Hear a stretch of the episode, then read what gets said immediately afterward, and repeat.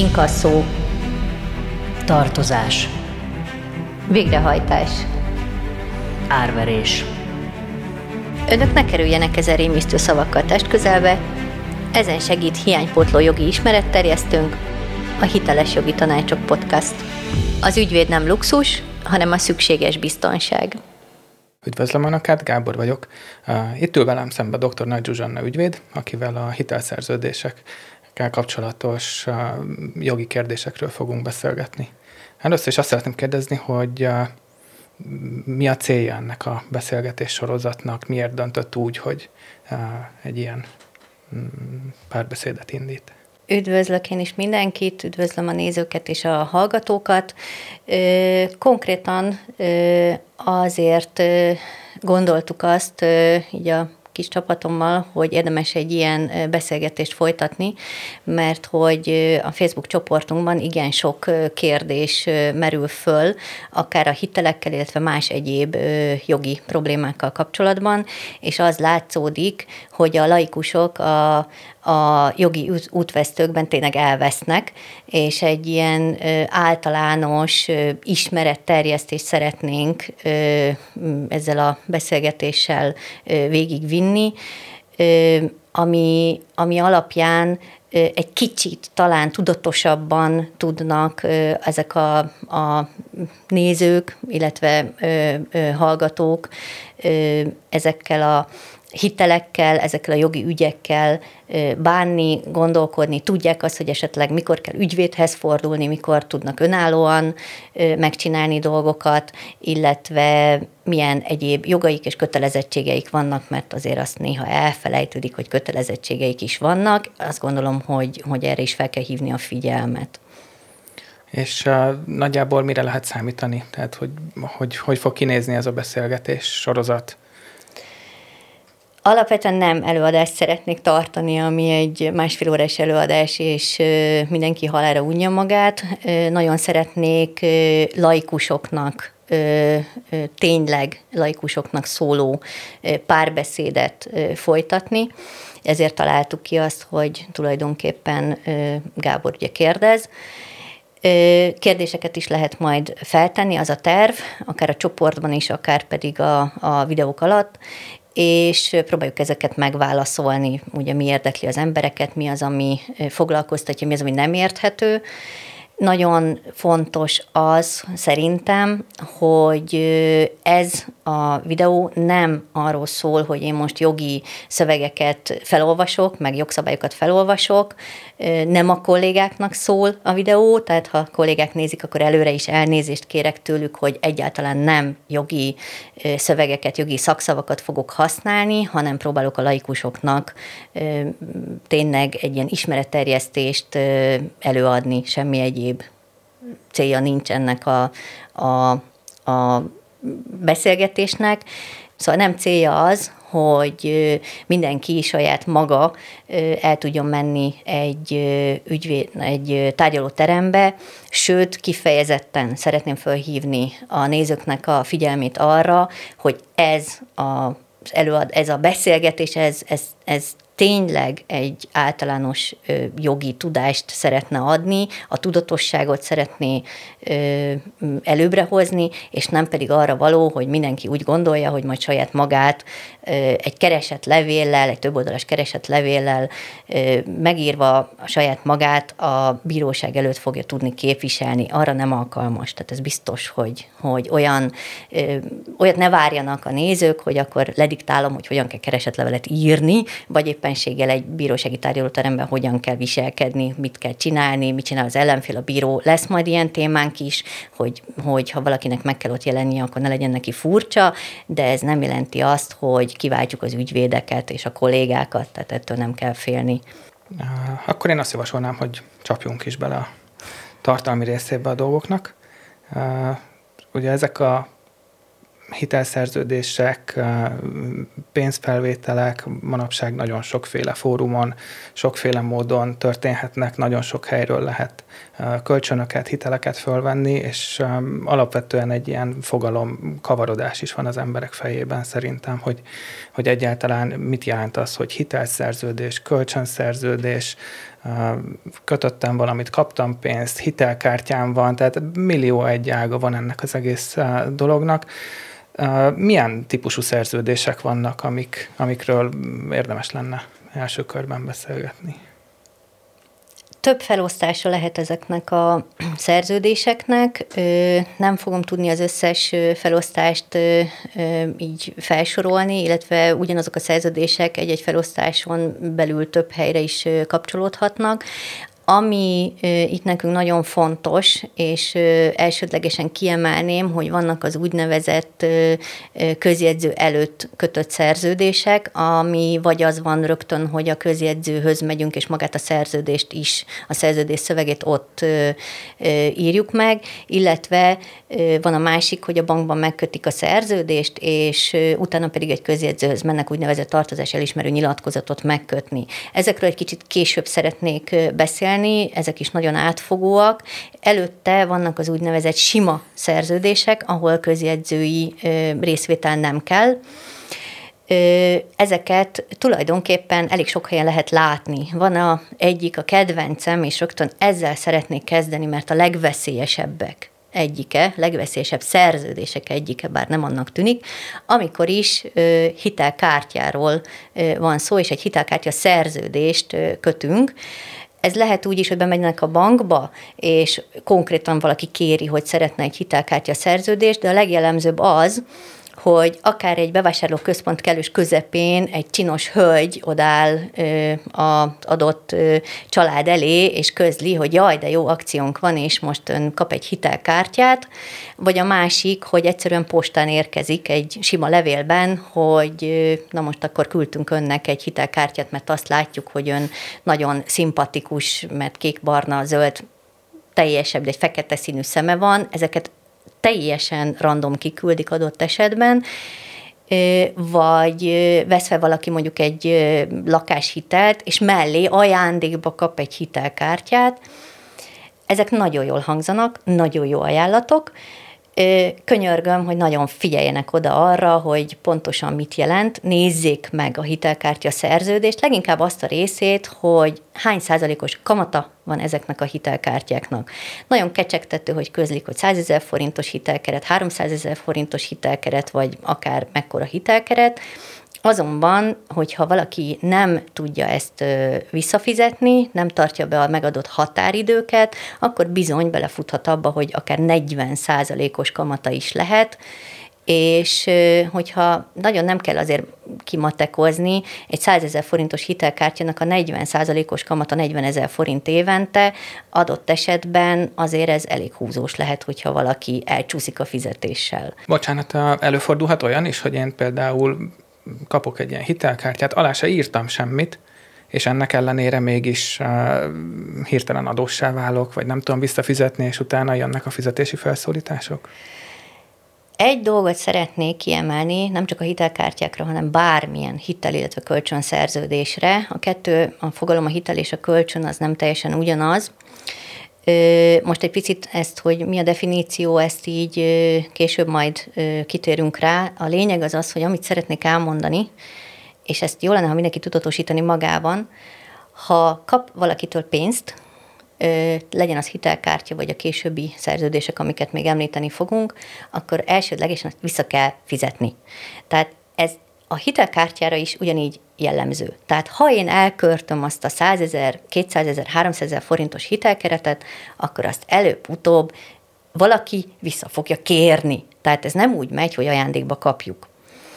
Ha elköltöm ezt a hitelkeretet, akkor alapvetően azt is tudomásul kell vennem, hogyha odaadja valaki ezt a pénzt, ezt nem ajándékba adja, még ha vissza is fizetem, nagyon sok esetben kamatot kell érte fizetni. Ugyanis ennek a hitelnek, ennek a kölcsönnek az a díja, hogy én, én használom, ő odaadta, nem a két szép szememért adta oda, hanem azért, hogy én egy díjat fizessek érte.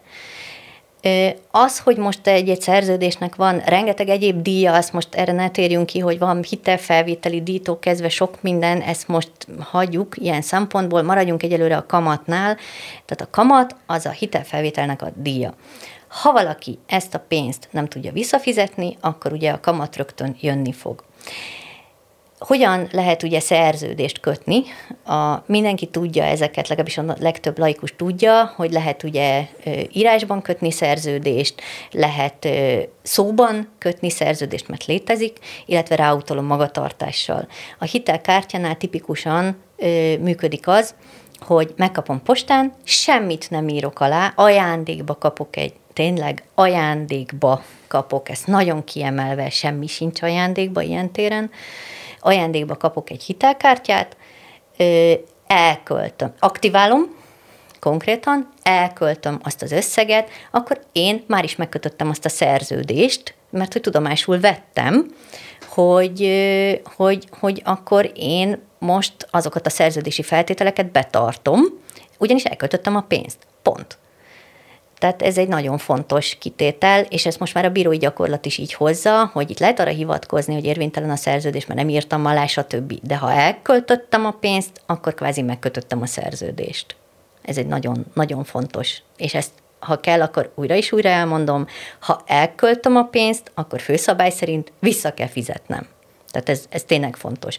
Ezt azért emelem ki, mert van egy pár ügyfelünk, akinek újdonságot mondtam ezzel, hogy az elköltött pénzt azt vissza is kell fizetni, és ez számomra is furcsa, úgyhogy ezért emelem ki ezt. Ö, tehát a hitelkártyáknál nagyon óvatosan, mert nagyon könnyen bele lehet abba csúszni, hogy kecsegtető, elköltöm a, az összeget, és utána rögtön szembesülök a 30-40 százalékos kamattal, amit bizony be fognak hajtani és ö, ö, tudok olyanról, aki 300 ezer forintos hitelkártya keretből hosszú-hosszú ö, évek során, azért mert nem fizette vissza, jelen pillanatban 5,5 millió forintot követelnek tőle vissza. Hangsúlyozom, 300 ezer forintot költött el, és jelenleg 5,5 millió forintot követelnek tőle. Simán kijön hosszú évek alatt ezzel a hatalmas kamattal ez az összeg. Úgyhogy nagyon vigyázzunk ezzel nem tudom, a hitelkártyákról van-e még esetleg valami olyan kérdés, hmm, amit Szerintem tisztázzunk? kimerítettük a hitelkártyákat így röviden. Hmm, nem tudom, még sokakat érintő probléma például az autóhitelek. Ó, még igen, az autóhitelek. Kicsit még előtte, mielőtt az autóhitelekről beszélünk, még kicsit rá a hitelkártyára hasonló, már milliós tételek adódhatnak. Ugye a személyi hitelekről beszélnék meg egy kicsit, aminek szintén nagyon magas a kamata. Ugye a személyi hitelek, személyi kölcsönök azok, amiket bármire lehet költeni, fölvesszük, vagy simán ugye azért személyi hitel, személyi kölcsön, mert hogy az én személyem, az én fizetésem, az én munkáltatom által igazolás az, ami alapján föl tudom venni. Itt már milliós tételek is lehetnek, és hasonlóan ilyen nagyon magas 20-30 és 40 százalékos kamatai lehetnek, ezekkel is óvatosan. A, az autóhiteleknek Hát igen, annak is több része van, ezt is szokták mm, mm, keverni. Más az autóhitel, és más a leasing szerződés. Két különböző kategóriáról beszélünk.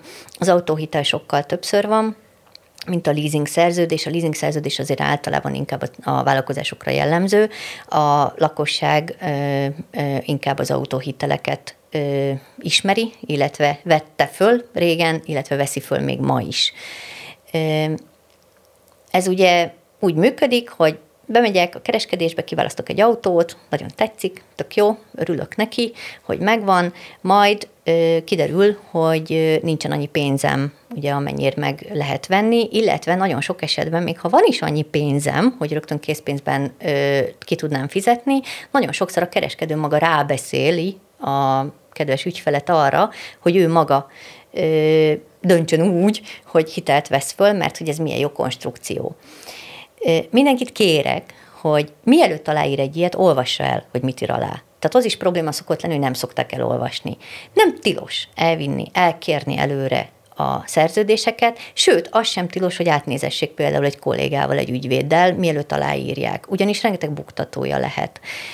Nem tudom, ismerőse az a szó, hogy deviza károsultak, valaha valaki találkozott-e ilyennel, hogy, hogy fölvettek ugye nagyon sok deviza alapú hitelt, főleg autókra vonatkozóan, és bizony-bizony a törlesztő részletek elmásztak, és azért elég magas összegek lettek a végén, illetve nagyon sok hitel úgymond bebukott. Ezeket az embereket nevezzük ugye devizakárosultaknak adott esetben, az is, aki kinyögte és visszafizette, hát ott is van olyan, hogy a másfél autóból csináltunk 8 milliós autót a végén, nem azért, mert az autó értéke nőtt annyit, hanem azért, mert annyi pénzt kellett visszafizetni, és nagyon-nagyon sok olyan személy van ebben a pillanatban, aki még most is nyögi ennek a, a, a nagyon kecsegtető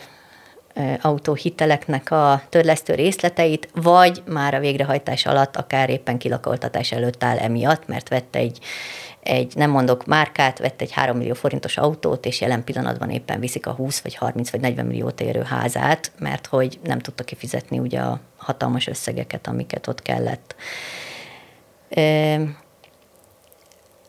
Ugye autóhitelen kívül vannak még olyasmit is, amikor, amikor úgynevezett áruhitelek vannak, tehát mondjuk hűtőgépet, tévét, karácsonyi vásárok előtt, jaj, nagyon sokszor előjön, hogy áruhitelek vannak, ott is ö, legyenek szívesek, mindenki nézze meg, hogy mit ír alá, nagyon kecsegtetőek tudnak lenni, hirtelen nagyon jó az a pénz, amit ö, ott adnak, de, de, de ugye ott is a kamatok elég magasak lehetnek. Nézzék meg, hogy milyen konstrukciót írnak alá. Még egyszer mondom, nem kell azonnal dönteni. Ha valaki rá akarja önöket kényszeríteni arra, hogy azonnal, most rögtön írjanak alá valamit, akkor meneküljenek. Annyi ilyen hitel van, annyi ilyen bank van, annyi ilyen pénzintézet van, hogy biztosan találnak olyat, akinél el lehet hozni, át lehet olvasni, végig lehet gondolni. Tudatosság. Ennek az a lényege, hogy nézzük meg tudatosan mi fér bele, és nézzük meg, hogy abban a szerződésben mi a helyzet. Olvassák végig, még akkor is, ha érthetetlen jogi szövege van. És még egyszer hangsúlyozom, nem tilos megmutatni szakembernek, hogy mi az, ami buktató lehet benne. Főleg, ha milliós tételekről van szó, mint, mint hitel. Én úgy vettem észre egyébként, hogy sokakat az is megzavar, hogy, hogy nem mennek be egy bankba, hanem egyszerűen csak a bevásárlóközpont közepén aláíratnak velük valamit, vagy az autókereskedőnél, és, és nem is esik le az embereknek, hogy, hogy, itt, hogy itt igenis egy bankkal, egy pénzintézettel állnak szerződésben, és kőkeményen ugyanolyan feltételekkel, vagy esetleg még rosszabbakkal is sikerül szerződni, mint hogyha, mintha ténylegesen egy, egy, egy bankhoz mentek volna be pénzt kérni.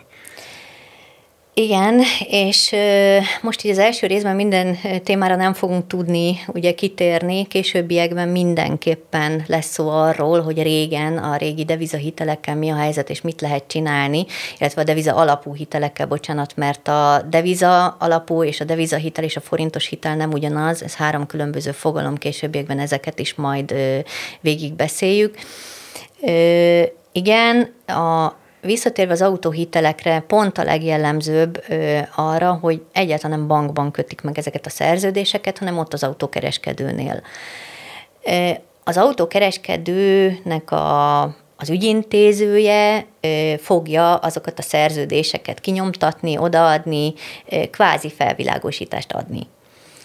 Ö, vegyük tudomásul, ő sem pénzügyi szakember. Tehát ő ott van, valószínűleg jó esetben kapott valami oktatást, meg esetleg jutalékot is? Igen, jutalékot is kap utána, gyanús, hogy az autókereskedő kap jutalékot, tehát igen, a devizakárosultak esetén nagyon sokszor ugye halljuk azt, hogy 10-14-15 évvel ezelőtt önmagában az autókereskedők ilyen futószalagon szórták ki ezeket a hiteleket, és bizony-bizony mindenkinek, illetve nem is azt mondom, hogy mindenkinek, de nagyon sokaknak azt mondták, hogy ezek nagyon jó konstrukciók, ne is gondolkodjanak másban, fantasztikus, ugye svájci frank alapú, nagyon sok esetben ugye svájci frank alapú hiteleket adtak, és maga az autókereskedőnek az ügyintézője vagy adott felvilágosítást, hogy ez mit jelent, vagy nem. Tehát ebben rengeteg ilyen buktató is volt. Kicsit most önmagában az alap hite, vagy a alap szerződésről beszélek. Ugye önmagában ilyenkor nem az autókereskedő adja ezt a hitelt, értelmszerűen, hanem ő az autót adja, az autót lehet nála kinézni, az autóról lehet tőle nagyon jó információkat kapni, Valamint lehet az is, ugye, hogy kérdéseket teszünk fel a hitelszerződéssel kapcsolatban. Na most ezt vagy meg tudja válaszolni, vagy nem, hiszen nem pénzügyi szakember. Megint csak a mostani, ugye a világban is van olyan, hogy autó ö, hitelek, ö, tehát hitelekre vásárolnak a emberek autókat. Most is meg lehet azt csinálni, hogy elhozzuk ezeket a szerződéseket, elolvassuk otthon, illetve konkrétan akár megnézetjük szakemberrel, hogy milyen buktatói vannak. Én azt javaslom, hogy ezt a pár napot, ne, ne az legyen, hogy ott rögtön írják alá, hanem ezt a pár napot szállják erre rá, hogy ezeket így végignézik, és utána tényleg felelősségteljes döntést hoznak. Hát aki már ugye régen vette föl ezeket, és éppen gondban van, későbbiekben fogunk mondani nekik is tanácsokat, hogy mit tudnak csinálni. Most ebbe az első részben ez nem fér bele, hogy ezt így elmondjam, ez egy nagyon nagy téma. Köszönöm szépen. Ma elég sok mindenről esett, azt hiszem szó, és akkor a következő részben a közjegyzői hitelekkel, a közjegyzői okirattal biztosított hitelekkel fogunk foglalkozni. Köszönjük szépen a figyelmüket, viszontlátásra. Köszönöm én is, és viszontlátásra. A beszélgetésünk nem minősül jogi tanácsadásnak, laikusoknak és nem jogászoknak készül. A célja az általános jogi ismeretterjesztés. Konkrét jogi tanácsadáshoz keressenek fel egy ügyvédet.